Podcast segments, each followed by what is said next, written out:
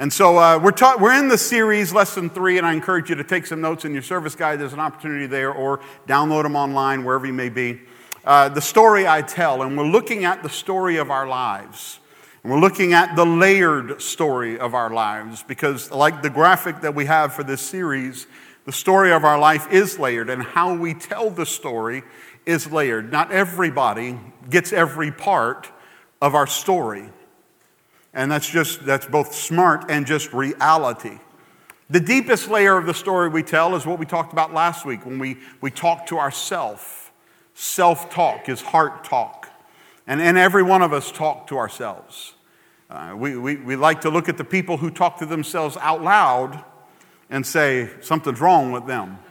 But the fact is, more of us talk to ourselves out loud than we like to admit. We just do it where other people can't see us. But typically, we're talking to ourselves internally, even if it isn't out loud. That's the deepest layer of the story. And, and if we get this layer right, we align our story with his story, and, and it becomes the most accurate story that we can tell ourselves. It helps get the other layers right. But we also know that sometimes the layer inside of us may not be just right, but we can still portray something different. I've, I've, talked to people over the years that deal with things like drug abuse or alcoholism, and, and internally they know that it's not good, that it's not right, and they, they know they're struggling with this area of addiction, but they're still what we call functioning alcoholics or drug addicts, where the story that they're telling outside of themselves still looks good, but it's what's internal that isn't working out really right. So, if we get what's inside right, then it's going to help establish everything else that goes on outside of our story. And the next layer of that story is what the story that we tell our friends and our family, those people that are around us. And we tell a story every single day. And sometimes we tell that story intentionally. But most of the time, we tell that story unintentionally as we simply respond to things without thinking about it, without, without really considering some of the consequences or the thought behind it. The story's told through our attitudes, it's told through our words, it's told through our body language. Sometimes the attitude really kind of shifts the verbiage. For instance, you're talking to somebody that you're close to and you tell them your idea or your thoughts on the subject matter. And they say, Yeah, of course you're right. You're absolutely right. You're always right. You're never, ever wrong. I've never had that conversation, but I've heard that other people do. And the words, if you just took what they were saying, then it would just sound great. You are right. You're always right. You're never wrong. Oh, that sounds good. But combine it with the attitude, then it, it's not right anymore. It's not positive. It's not elevating you. You, you know they don't think what they're saying is true. And so we're always telling a story through all of these areas of our life, and our clearest witness is the story we tell those who are closest to us. That's our clearest witness. See, we're called to witness everywhere, but every witness begins somewhere. And when Jesus is talking to his disciples in Acts 1 8, he says, You'll receive power when the Holy Spirit comes upon you, and you will be my witnesses, telling people about me everywhere. Where? In Jerusalem that's where they were. That's where the witness would begin in Jerusalem, throughout Judea, in Samaria, and to the ends of the earth. So we're called to be witnesses for Christ to the ends of the earth. Some of the nations that I just talked about, Malawi and Pakistan and other places like that, for some of us, we've never been there. We've never seen that. We've, we, have we have not experienced that. To, to us, that seems like the end of the earth. And I'm, and I'm excited. I'm thankful that we get to speak into those places. And for those to whom we're speaking in those areas, that's just called home. To be in Sylvania would be the ends of the earth to them. But to us, where they are, that's the ends of the earth. So, where is Jerusalem? Jerusalem for us is in our home and in Sylvania and the Toledo metro area. And I say Toledo metro area because we have people in the room right now. We have people in every service that come from, from places like uh, out, out west in, in, in um, I'm trying to think of some Delta and, and Wauseon and some of those places that drive here to be part of this congregation.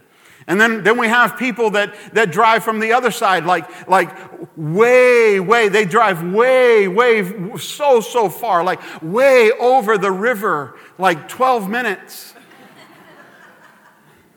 Sometimes 15. They, from the east side. If you're not from Sylvania, you don't understand that joke at all, but that's a real problem that we have right now. So, so they drive uh, from places like Oregon and, and Maumee and Perrysburg and stuff, and they come here. So our Jerusalem has expanded beyond simply Sylvania. Now, Sylvania is still our Jerusalem. But for you and I, that's us as a church, but for you and I, it begins, our Jerusalem begins at home. With our friends, with our family, those people who we have immediate, consistent contact with. So, the first layer of our story that we tell is to ourselves through what we think. But the second layer of the story that we tell is through what we live. And what we do is often greater than what we say. The first aligns our story with God's story, and the second aligns our actions with God's story. And our big idea today is this that your story is told through your intentional sacrifices and commitments. Your intentional sacrifices and commitments because they, they witness your focus, they witness your worship. To, to worship something means to elevate it above the importance of anything else.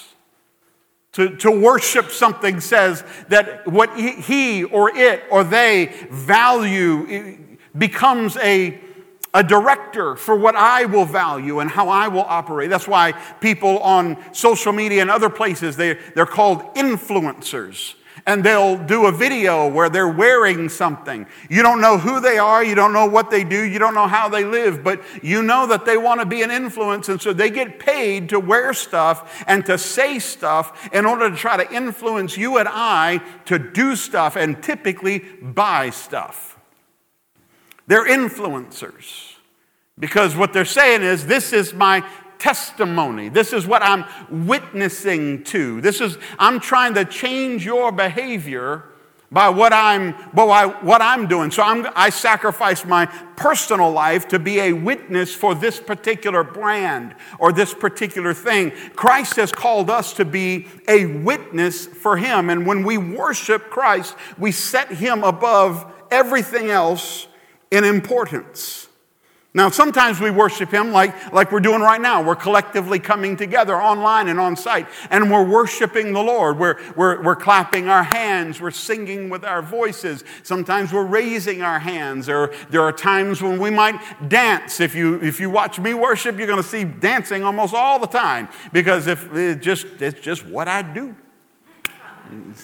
So, all of that is part of worship. But the truth is, it's not regulated or relegated to simply those things. We worship with our entire lives. Romans chapter 12, verse 1 says, And so, dear brothers and sisters, I plead with you to give your bodies to God. It doesn't say give your bodies to God while you're in church.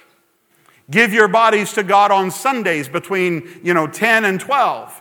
Give your bodies to God. No, no, no. Give your bodies to God uh, because of all He has done for you. Let them, your bodies, be a living and holy sacrifice. The kind that He will find acceptable. This is truly the way to worship Him. So sometimes people say, well, God cares about my heart. He doesn't care about what I do with my body. The scripture differs. Why? Because your body is how you testify to Him how you witness for Him.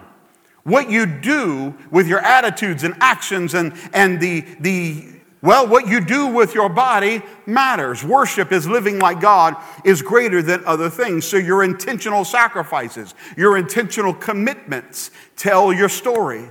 And your quality of life becomes equal to how well the story is told through your sacrifices and commitments and how they align with what God says. But the issue that we have in humanity, uh, we all have issues somewhere, and the human, the typical human issue here is that human nature misinterprets our own expressions by overestimating private intentions and underestimating public expressions.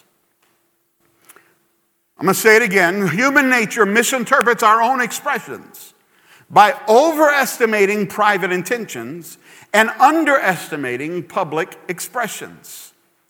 So we're all telling a story with our lives, and we think that we know what story we are telling because we know what story we intend to tell.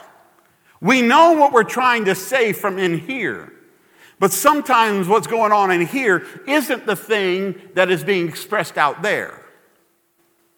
And so ultimately, we don't always tell the story that we think we're telling. I'll give you an example. A number of years ago, I was talking to a gentleman whose father had passed away, and he was understandably concerned or, or, or upset about what was going on. And, and so, as we were talking, and I was trying to console him and walk him through this grief process, I started hearing things from him about how he was a disappointment to his dad. Now, I had not heard this before his father passed, but, but now I was hearing this, and so I, I started to kind of question into it. Why do you think that you're a disappointment to your father? And what he said was, Well, dad worked really hard, always, and, and he missed a lot of stuff with our family. Like he wasn't usually at family dinners and, and he, he didn't really spend a lot of time at home. He was always working and he, he made a good living and he, he, he did great for our family. And so our family's okay. But, but he always made time for sports. He said he, he never missed a game. And because he never missed a game, and that was typically what he would come to and, and be a part of, I played everything. I played, I played everything that I could get on a team. If I could get on a team, I would play it because I knew if I played the, played the sport, then dad would be there. And he said, he said, so the problem was is I wasn't a very good athlete. And so I, I played, but I was never really great at any of them. And so at the end of the day, I know that I disappointed my father. Now, I never got to talk to his dad, but I'm just going to go out on a limb here and say that that was not the story his father was trying to express. It's my personal opinion that his father was proud of his son and loved his son. And he, he was, he, in his mind, he was saying, I'm not going to miss a game of my, that my son's playing. And so, because I'm not going to miss a game, it's going to show him that I love him, I'm proud of him. I'm taking time out of work. I'm taking, I'm taking, uh, uh I'm leaving the office. I'm doing anything I need to do to arrange my schedule to where I never miss a game. And so, in his mind, he is telling a story, his internal intention is to tell the story son, I love you, I care about you, I'm proud of you. But the story that his son was reading was I'm not really good at the sports. I'm playing because my dad really wants me to play. And he doesn't show up for family dinners. He's not there for other things. He's not there when I need him in other areas of life. And so the thing my dad really cares about is me playing sports an intention of the heart internally didn't translate to this man. Now, after talking with him a little bit, I think that we were able to make some, some progress in that. But what really happened here is a, a father overestimated private intentions and to express love and concern and pride for his son, but he underestimated the public expression that by only showing up for games, he told an unintended story. See, our private intentions are important, absolutely important. But they don't impact the world around us until our private intention is actually displayed publicly in a way that other people can receive them. How many times have I sat with a couple where one of them is saying, I think our marriage is in trouble? Why? Because I don't think they love me anymore. Do you love them? I married them, didn't I? Well, yeah, you married them. That is true. Well, what else? I mean, I, go to work every day, I come home every day. Yeah, most, most, most folks do. So, I mean, what else do I need to do for them to know that I love them? You could do things like say, I love you. well, why do I need to say that? Because your internal, your private intention, until it is expressed publicly, doesn't tell the story that you think that it does. It has to, it, it cannot be a witness unless expressed publicly. So, what do you sacrifice for? What, you, what do you uh, really commit to? They tell the story of your life. Years ago, I had a guy, well, it wasn't that many years ago, but it wasn't here. And so he, he said, he said uh, Pastor, I, I told him, I said, I haven't seen you in church for a while. Now, sometimes I will say that, and if I ever say that to you, it's because there are really bright lights in my face right now, and I cannot see everybody in this room. so you can sleep with abandon. It's not a problem, okay? Uh, but I can see some people. But I, but I said, I, I said, I, I don't see you. I haven't seen you in church for a while. Now, in this particular case, the person said, well, I haven't been to church in a while because uh, Sunday mornings are the, my, the only time I have to cut my grass. So that's what I do on Sunday mornings. Now, listen, if someday you have to cut your grass on Sunday morning, I'm not going to come track you down, okay? And I told somebody here recently, I haven't seen you in church in a while. And they said, Pastor, I am there every single Sunday at the first service. In fact, they were here at this service, and I was able to point them out. They were sitting right over there. Anyway, the, uh, I just hadn't seen them. So this wasn't a condemnation. It was, but he revealed something in that moment. What he said, what he revealed is that cutting my lawn on Sunday morning is simply more important to me than being in worship on Sunday morning. That's what he said. His commitment and his sacrifice was for the lawn. Lawn care trumped church attendance. So, what you intentionally sacrifice for or commit to reveal your true focus and your real worship. And your life is a expression of those things. So, let's think about what a witness is. A witness is what we publicly express from our lives. There are attitudes, words, and actions.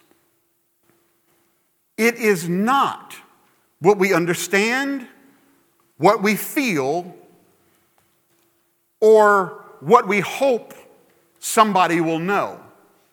It is what we actually express from our lives. And so, what they see or what they hear, and you might say, well, hold up. I don't think anybody should, should look at my life and judge anything or, or say anything. But Jesus said, your Lord, your Savior, my Lord, my Savior, said that our lives are to be a witness for Him. We can only witness what we see, what we hear, and we can, and others will only receive a witness that we express. Uh, a couple of years ago, I was in, I had to go to South Carolina to be a witness in a death penalty case. And so I was there, and they I stay, stayed outside the courtroom. Then the bailiff came and said, Mr. Micah Sutton. So I came inside, and he said, Go to the witness stand. So I went and sat down on the witness stand, and the attorney stood up and said, Mr. Sutton, you knew the accused at such and such a time, and you worked with him in this situation, and, and so on. So, and he began to ask me questions. And if I just went like this, and had internal intentions, It would have done no one any good. It wasn't my internal intentions that mattered, it was my external expression that mattered. That's what they could type into the record. That's what the judge could hear, and the jury could hear, and everyone could hear. It was my external expressions, not what I thought internally, not what I hoped internally, not what I felt privately but what I express publicly. So when something goes wrong in our lives and we privately pray, but we publicly cuss, our witness is cursing. Do we say cussing here or cursing? That's what that's the witness. How about this? When things are good, we may thank God privately. Lord, I thank you, Lord, for what you're doing in my life. But if we publicly brag, look what I have done, and look how, this, let me just tell you how this all went. And man, I was so brilliant whenever we did then that becomes the witness. When sharing exciting things, we might talk, we might think privately about the stuff that's going on in the kingdom of God, or spiritual things, or of, of things that we appreciate about the, our friends or our family and those around us. But if what we publicly express is the team's win, the A on the test, or the promotion at work, then that becomes the, the, the witness that we actually are. So here's a hard statement. This is a hard statement. I know that it's a hard statement, but, I, but under, you know my heart in this moment. But if those closest to you can't see the expression of your witness of Christ, you may not have one. You're witnessing something, but it may not be a witness of Christ. And yet, what Christ calls us to is to be his witness in Jerusalem, Judea, Samaria, the ends of the earth. He said, You're, you're supposed to be a witness about me. You're supposed to express me into the world. You're supposed to express the gospel of Christ through your life. That is your calling. That is what the Holy Spirit empowers you for. So, a self identified witness. I just want to tell you, I am a witness for Jesus that nobody else knows about, that no one else can define? If someone else isn't defining you as a witness for Jesus, then you're a self identified witness for Jesus, which is, may not be as much of a witness as you hope to be internally. So, what you portray externally is the testimony of a life. And Jesus said, Be my witnesses. So, the focus of our life is to witness of his life. So here's my thought for you today your story is personal, but it is not private. A witness isn't self focused. A witness receives the information from one place and delivers the information to the other. The witness becomes the conduit of a story that isn't their own. So when the Holy Spirit comes upon us and causes us to be witnesses for Jesus, then we receive the power, the presence, and the blessings of God in our life as, as the Holy Spirit comes into our world and, and Jesus is our Lord and Savior. And then that becomes the story that we transmit into the world around us through our thoughts and our attitudes and our actions. That's why it matters the words that we say. It's why it matters the things that we do. It's why it matters the actions of our lives, the, the decisions of our sacrifices and, and our commitments. And we get frustrated sometimes. We get frustrated because our intentions are misinterpreted, especially by those that we're close to. And we want them to just know what we're thinking. It's your responsibility, Dan, to know what I'm thinking right now. Go ahead. Figure it out. Your responsibility, Don, to figure it out what I'm thinking. See, I can see you. You can't sleep. It's your responsibility to know what I'm thinking. And so, what we do is we put the weight of responsibility on other people when we say things like, Well, if they ask, I will tell them. Here's the problem they don't think they need to ask because you're already telling them. The witness of your life is already going out there. No one, no one has to ask because you're telling the story every day through your attitudes, your actions, your commitments, your sacrifices.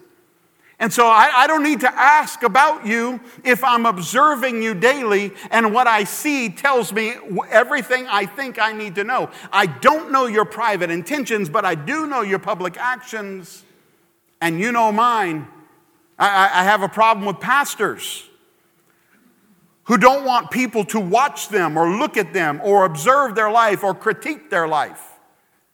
I do ask you, be nice. But I shouldn't stand here if I don't want anybody to look at me. If I don't feel like that's my calling, I need to go do something else.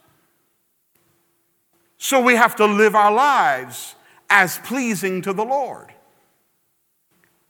Well, yeah, that's the job of a pastor. That's the job of a believer. Pastors included. Hallelujah. But we get frustrated. And our plan fails when our expression of life doesn't give a reason to ask because it informs them. Paul wrote this, 2 Corinthians chapter 3. He said, The only letter of recommendation we need is you yourselves. I don't need a letter from you. I just tell people, look at you. Your lives are a letter written in our hearts. Everyone can read it and recognize our good work among you. Clearly, you are a letter from Christ showing the result of our ministry among you. This letter is written not with pen and ink, but with the Spirit of the living God. It is carved not on tablets of stone, but on human hearts. What he's saying is, I don't need people to, to, I don't need you to write me a letter to say, Paul's awesome. They're going to look at you, and the reflection of our ministry in your life is going to prove whether this is truth or not, whether Christ is real or not, whether Christ is glorified, whether the Holy Spirit is within you or not. It is the story that you're telling from your life. And the more someone respects you, the more impact your story will have on their life. So if someone really respects you and you're saying, I'm a believer, but you're living like you're not, then the more they respect you, the more likely it is they're going to follow your example of not versus your private intention of being a believer. And, and I'm going to say that across the board about many things. Now, our, our, primary interest here is on the spiritual things between us and Christ, but it, it, it goes with if I'm going to be generous, if I'm going to be loving, if I'm going to be kind, if I'm going to work with, eth- uh, have ethics in my work life and, and, and my career, and if I'm going to, all of these different things, what you say, what you internally um, intend is not as important to the people that you that really care about you, really respect you as the things that you actually do. You're telling them a story. True devotion is revealed by sacrifice and commitment over time. God so loved the world that he gave his only begotten son. Anybody know that story? That verse? Okay. When did he give his only begotten son? Well, he gave his only begotten son, Pastor, whenever Jesus was nailed on the cross. No. Oh, when Jesus was born of the Virgin Mary? No. Jesus gave, God gave his only begotten Son before the foundation of the earth. Jesus, described as the lamb slain from the foundation of the earth. Before it ever got started, God said, My kids are going to mess up and they're going to need a Savior. And so this is what we're going to do. So Jesus gave his life. When did he give his life? Well, he gave his life when he was on the cross, Pastor. No.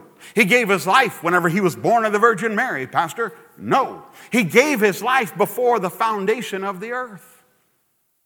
It is sacrifice and commitment over time that shows the devotion that God has to us. Your sacrifice and commitment, revealed over time, is the story you tell your Jerusalem. Your Jerusalem. But you might be saying, I, I, how do, I, I've kind of messed that up. How do I get it right? How do I get it right? Here's some questions to ask. Ready? I have four questions. Question number one Does this sacrifice or commitment of time or resource align with my profession of importance or my profession of worship? Profession might be all about God, but my sacrifice and commitment is really about other things. Does it align? Number two, what does this sacrifice or commitment witness to the values of my life? Every sacrifice or commitment witnesses to something. Years ago, a young couple came into the church and they said, Hey, we need some financial help. We had a baby, we can't afford formula, and we can't afford diapers. And so we said, Okay. And so we helped them out. We gave them some money for formula and diapers, and, and we helped them. A couple months later, they came back and they said, We, have, uh, we need some more help. We can't afford formula or diapers. And so we helped them out a little more. And, and third time they came, and I said, Hold on, let's look at your finances together. So we sat down, and what we discovered was they had like an $800 a month truck payment. It was all jacked up, had great big tires, and, and it was all tricked out in all kinds of ways, and, and it was amazing. It was a great truck. But baby or truck? I said, dude, you need to sell your truck. Oh, I can't sell my truck. You, you, you can't sell your truck. Well, no, I, I, gotta, I gotta get down to the beach and, uh, for fishing, and, and I've gotta get up in the mountain for hunting, and, and, and, and I've gotta, you know, I've gotta, I mean, it's my truck, man. Yeah, it's your baby, man. And baby trumps truck. To his credit, eventually he did get rid of his truck. And guess what happened? When he got rid of an $800 truck payment, he was able to buy formula and diapers for his child. Shocking. Private intention, my, my baby matters more than, you know, my family matters more than anything. Story, my truck is more important. Okay. Some people are thinking, move on, Pastor, move on. Number three, have I developed a pattern concerning my sacrifices and commitments? The anomalous thing does happen at times. There's no question about it for all of us. But there's typically a pattern that emerges. And then, fourth, what should I change to better align with God's story for my life? And if you say today, I don't want to change anything, well, then you're proving what I'm preaching is absolutely right. This is not about you. If you are a child of God, this is about Him and His witness to the world. So I'm assuming a desire to align with Christ today. But these are good questions to ask in your relationships, in your career, this is good, good questions to ask in every area of your life.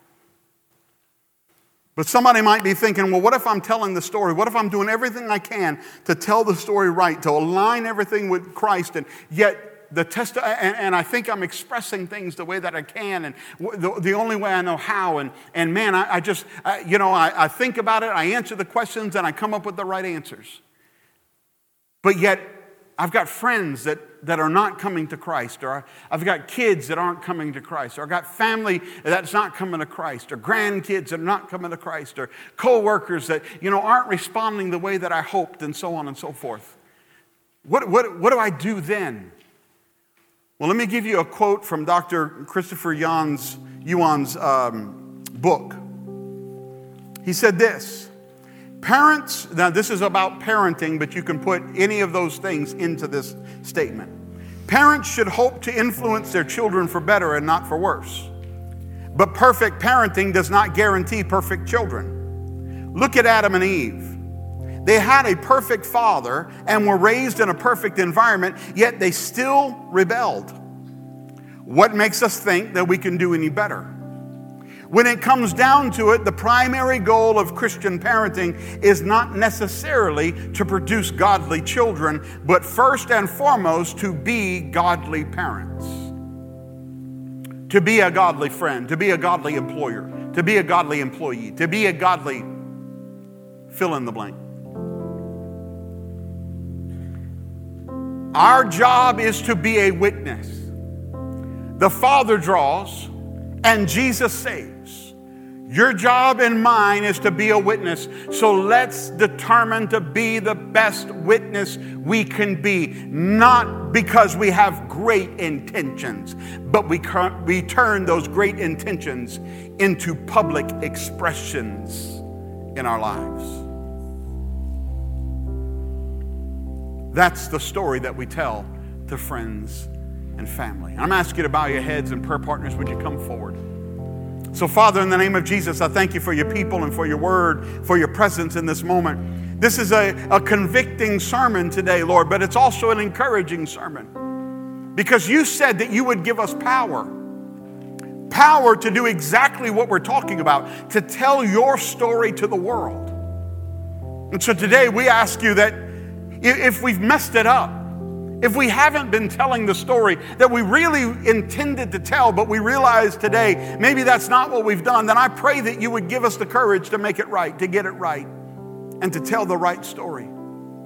And Father, if we're telling the story like you like it's supposed to be told and yet the response that we're getting isn't what we'd hoped for, then I pray that we just keep being the witness for you that you've empowered us to be. Trusting you, Father, to draw Jesus to be the Savior. And our job's to be a witness. We give you thanks and praise for that power and that privilege today in Jesus' name we pray, and let everybody say, Amen. Amen. Let's stand to our feet. Prayer partners are here. If you need prayer as we close this service in worship, make your way forward and let us pray with you in Jesus.